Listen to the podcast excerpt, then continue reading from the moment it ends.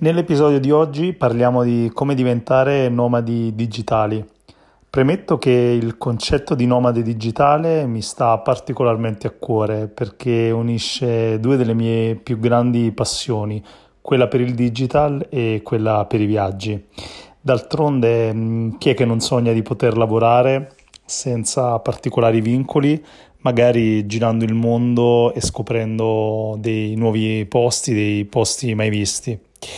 Eh, ma partiamo dal concetto di nomadi digitali. Chi sono appunto i nomadi digitali? Tipicamente dei freelance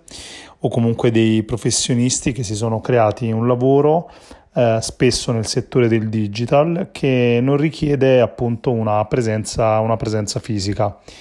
e sono appunto possono essere professionisti ma anche consulenti, eh, webmaster, blogger, influencer opinionisti o anche, perché no, personal trainer o nutrizionisti.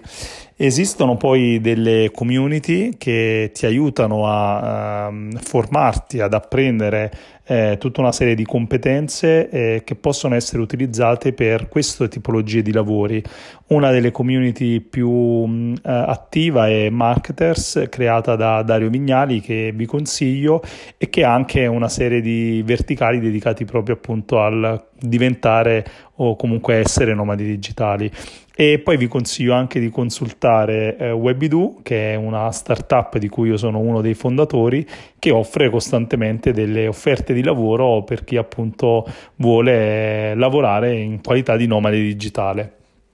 e offre ovviamente anche un percorso formativo molto strutturato per appunto apprendere delle competenze e eh, poi metterle in pratica appunto in un lavoro offerto direttamente da loro. Ma come si fa quindi a diventare nomadi digitali? Innanzitutto bisogna seguire una passione e quindi scegliere una delle attività che si vuole svolgere e studiare, studiare tanto, quindi diventare esperti di eh, quell'attività. Eh, questo possiamo farlo anche all'inizio come un secondo lavoro o semplicemente diciamo eh, apprendendo, ehm, formandoci su queste cose mentre che stiamo svolgendo un'altra attività.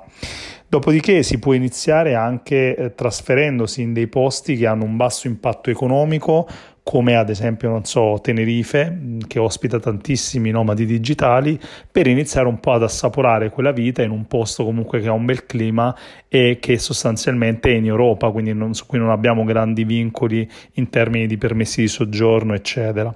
Poi bisogna investire almeno 50, il 50% del proprio tempo ogni giorno per acquisire dei nuovi clienti e l'altro 50% per gestire appunto i clienti che sono stati già acquisiti e per acquisirli si possono utilizzare tanti metodi, tra cui pubblicizzarsi, ad esempio tramite LinkedIn, eh, oppure insomma tramite uno dei tanti portali come Fiverr che ti permette appunto di postare delle offerte eh, di competenze in base appunto a quelle che sono le, eh, quello che, che sai fare meglio.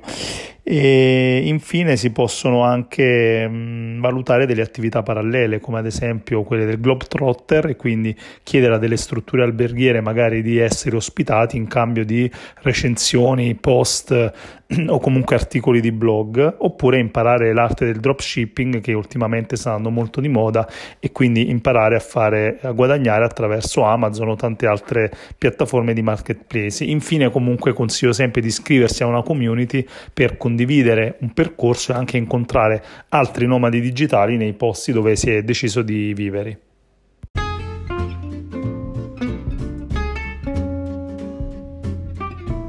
Grazie per aver ascoltato questo podcast e se il contenuto ti è piaciuto ricordati di seguirmi così da non perderti i prossimi episodi.